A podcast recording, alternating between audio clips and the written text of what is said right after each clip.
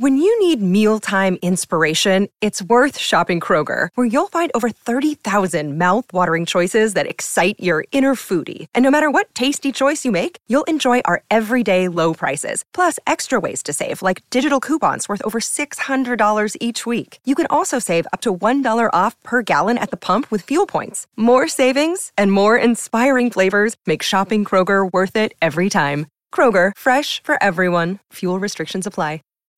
When you need mealtime inspiration, it's worth shopping Kroger, where you'll find over 30,000 mouthwatering choices that excite your inner foodie. And no matter what tasty choice you make, you'll enjoy our everyday low prices, plus extra ways to save, like digital coupons worth over $600 each week. You can also save up to $1 off per gallon at the pump with fuel points. More savings and more inspiring flavors make shopping Kroger worth it every time. Kroger, fresh for everyone. Fuel restrictions apply.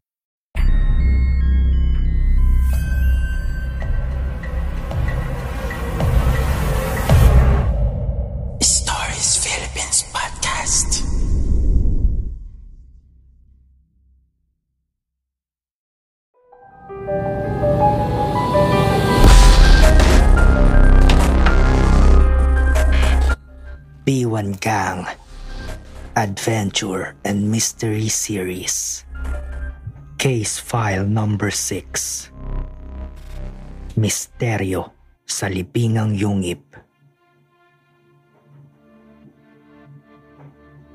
Kabanata 14 Ang Paghahanda Sa unang pagkakataon, nagkakilala ang mga kasapi ng B1 Gang at ng Apon di Buso. Ipinakilala ni Kimawog ang mga kasama. Ipinakilala naman ni Gino ang barkada.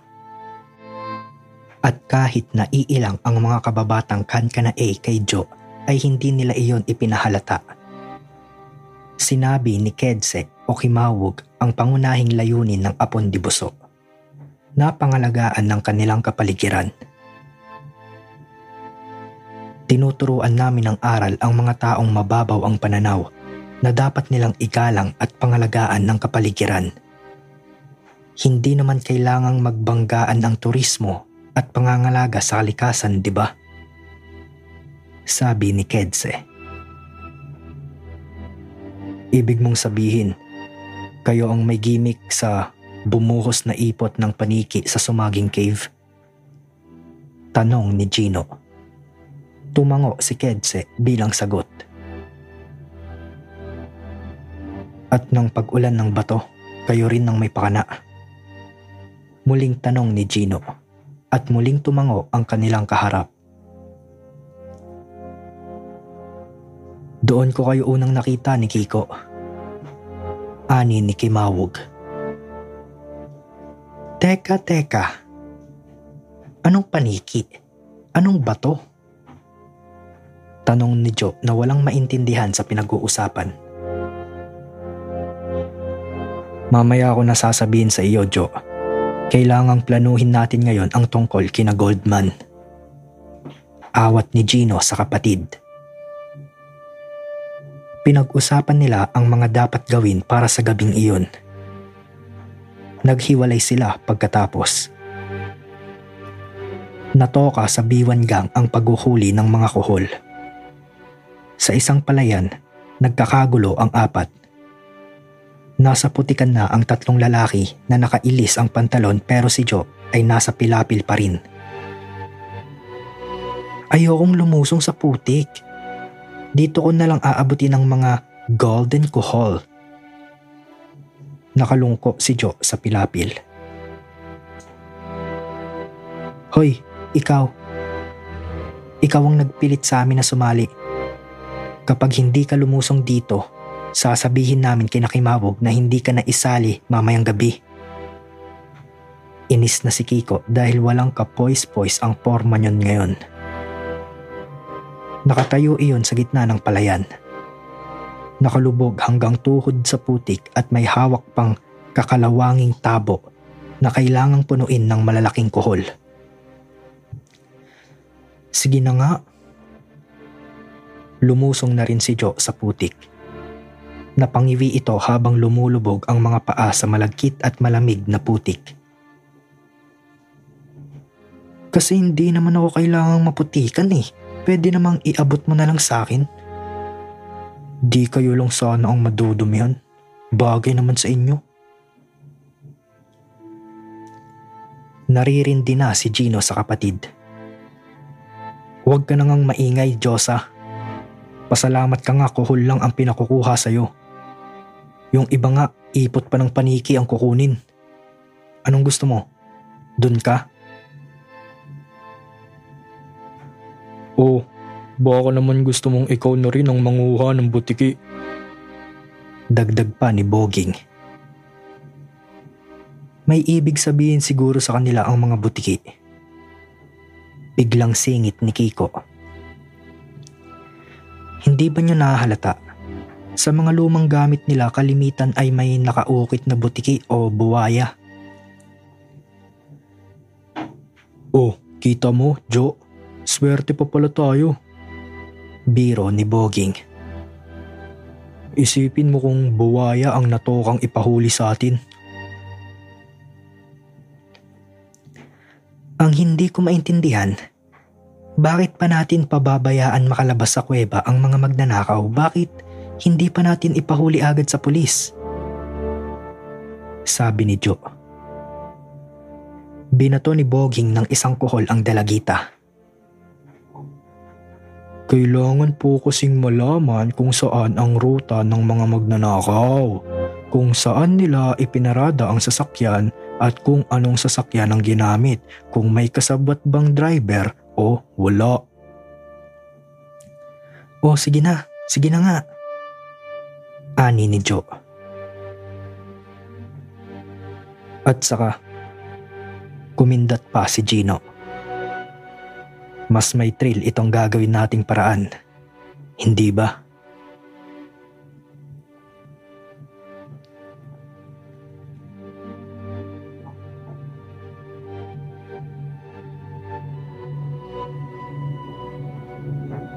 This is our last chance. Masyado na tayong natatagal dito sa Sagara. Baka pagdadahan na tayo. Sabi ni Goldman sa mga kasama. Dalian natin. O orasan ko ang kilos natin.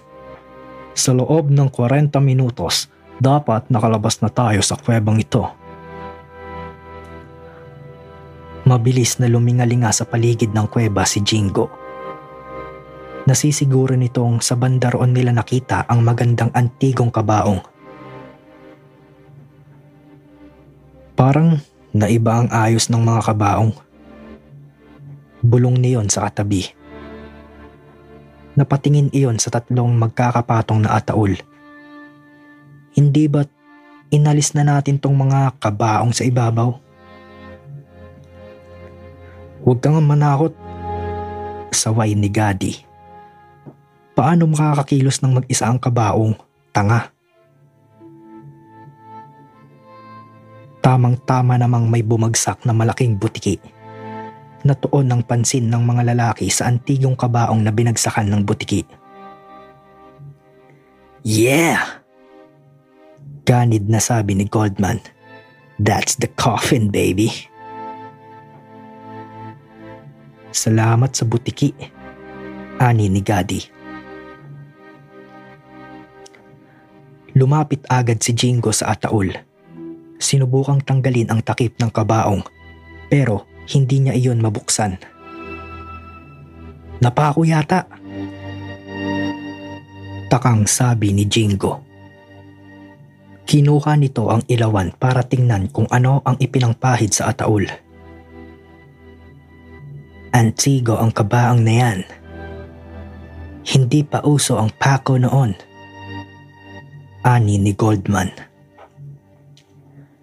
Magdedebate pa sana sila subalit sumabog ang kakaibang tunog sa kuweba. Parang may tumutugtog ng mga gong. Ano iyon? Naglakad na palabas sa kuweba si Goldman. Dali! Sa labas na buksan niyan. Dalian nyo! Sinimulan ng buhatin ni Jingo at Yadi ang kabaong pero muntik na silang mapaupo dahil sa bigat ng ataul. Hindi ganitong kabigat ang mga naunang kabaong na ninakaw nila. Lalo namang nagtakaw si Goldman nang marinig ang pagrereklamo ng mga alipores. Mas magaling. Malay ninyo kung isinama riyan ang mga kayamanan ng namatay. Dali na, sabi ni Goldman. Lumakas pa ang tunog ng gangsa Parang may ritual na nagaganap. Pero wala naman silang naririnig na boses ng tao. Hirap na binuhat ng mga ito ang kabaong kahit kinikilabutan sa tunog ng gangsa. Nagpipigil ng pagbubungis-ngis si Joe. Umuubra ang pakulo nila. Mula sa mataas na batong kinalalagyan nila Kiko sa itaas ng bunganga ng yungib inaabangan nila ang paglabas ng mga iyon. Malapit na ang taong gubat sa posisyon, Kiko. Bulong ni Joe sa katabi. Inihanda na ni Kiko ang hawak na maliit na lata habang patuloy pa rin si Joe sa pagpalo sa gong. Kitang-kita nila sina Goldman dahil sa hawak niyang mga lente. Konting-konti na lang. Ngayon na, Kiko. Buong galak na ibinuhos ni Kiko ang lata ng tubig na may halong ipot ng paniki sa nauunang naglalakad na lalaki. Yang! Pigil na pagsigaw ni Goldman nang tamaan ito sa ulo. Nangingilabot at nandidiri ito sa malamig at malagkit na bagay na bumuhos sa ulo. Nagtatakang biglang napahinto sa paglalakad sina Jingo at Gadi. Manghang nagkatinginan. What the heck is this? Tanong ni Goldman na mabilis na pinagpag ang ulo. Tumulo tuloy sa mukha ng lalaki ang likido. Galit na tinitingala nito ang pinanggalingan ng tubig ngunit wala itong makita sa dilim. Mabilis na nagtago sina Joe at Kiko ng lente hindi Goldman ang kanilang pinagtataguan. Sandali pat umalingasaw na ang masangsang na amoy. Narinig ni na Jingo at Gadi na galit na nagsasalita si Goldman. Hindi naman nila maintindihan dahil ibang klasing wika ang ginagamit nito pero ang tiyak nila'y nagmumura ang lalaking mabaho ang ulo. Galit na pinunasan ni Goldman ng ulo at muka. Pwede itong maligo mamaya. Pero, ang pagkakataong mailabas ang antigong kabaong ay ngayon lamang darating. At kung magpapatuloy ito sa pagtatalak ay baka kung ano pa ang maisip ng dalawang kasama. Baka pumasok pa sa kukote ng mga alipores nito na may kahiwagaang nangyayari. Tara na! Baliwala ito. Come on, let's go! Sabi nito sa dalawang alipores.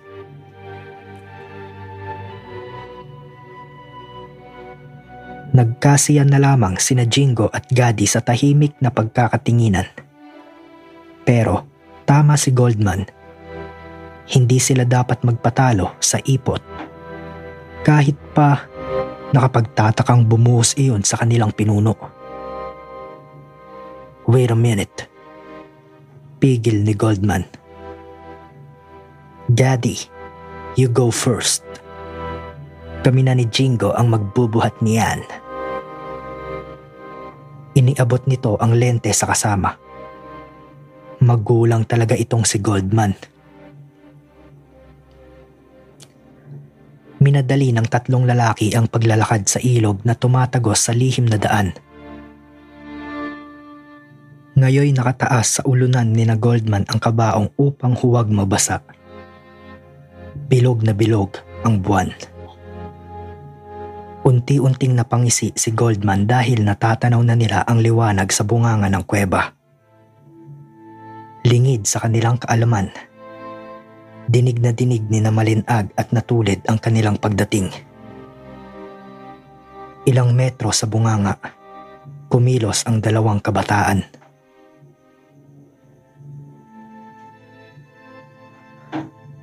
Ah! Gitlang napasigaw si Gadi. Para iyong hibang na nagpapakaduwag. Pilit na pinaalis ang sangkatutak na paniki. Yumuko ka! Utos ni Goldman kay Gadi na patuloy pa rin sa pagtili habang nagliliparan ang mga paniki. Mabilis na ibinaba nila sa isang bato ang kabaong. Lumapit si Goldman kay Gadi. Sinabunutan nito ang alipores at pilit na isinubsob ang ulo niyon sa tubig upang tumigil sa pagsigaw. Shut the hell up! Parang ngayon ka lang nakakita ng paniki. Galit na sabi ni Goldman. Pa- paano kung may sumpa pala ang kabaong na yan? Ubus na yata ang lakas ng loob ni Gadi. Pa paano kung kagaya yan ng mga misteryong mami sa Egypt? Paano kung magkasakit tayo o mamatay pagkatapos nating maibenta ang kabaong? Hindi na tayo maaaring matras. Dala na natin ang ataol. Alam mo ba kung ano ang gagawin sa atin pag ngayon pa tayo nahuli? Nagpilit tumango si Gadi kahit sinasakal ng amo. Putlang putla pa rin iyon ng bitawan ni Goldman. Para iyong mababaliw. Hindi na yata niyon kaya ang mga nangyayari. Baka nga ibang kabaong na ito. Sabi naman ni Jingo. Bakit nga kaya mas mabigat to kaysa sa iba nating kinuha? Isa ka pa, Jingo. Nandito na tayo. Tapusin na natin. Hoy, Gaddy. Ikaw na uli ang bumuhat sa kabaong at ako na ang mauuna. Utos ni Goldman. Sa wakas ay nakalabas sila sa kuweba. Kitang-kita ang pasasalamat sa mukha ni Gadi nang malanghap ang sariwang hangin. Halos isang kilometro pa ang nilakad nila sa ilog bago sila umakyat sa taniman na nasa bandang kanan. Sukat na lang at biglang napatigil si Goldman. Sa unang pagkakataon ay sinaniban ng takot si Goldman. Na, na, nakikita niyo ba yung nakikita ko? Tanong nito habang nakaturo sa may taniman. Mul... Multo! Nagkandaipit sa lalamunan ni Jingo ang mga katagang nais niyang sabihin.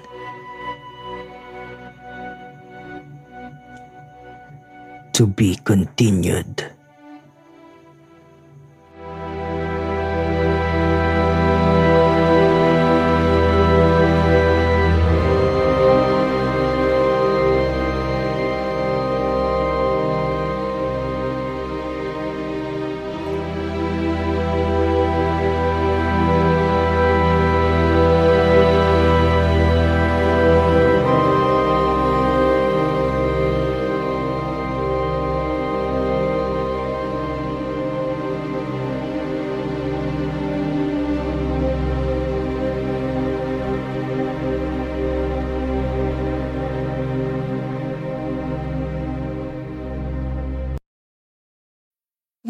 Need mealtime inspiration, it's worth shopping Kroger, where you'll find over 30,000 mouthwatering choices that excite your inner foodie. And no matter what tasty choice you make, you'll enjoy our everyday low prices, plus extra ways to save, like digital coupons worth over $600 each week. You can also save up to $1 off per gallon at the pump with fuel points. More savings and more inspiring flavors make shopping Kroger worth it every time. Kroger, fresh for everyone. Fuel restrictions apply. Save big on brunch for mom, all in the Kroger app. Get 16 ounce packs of flavorful Angus 90% lean ground sirloin for $4.99 each with a digital coupon. Then buy two get two free on 12 packs of delicious Coca Cola, Pepsi, or 7UP, all with your card.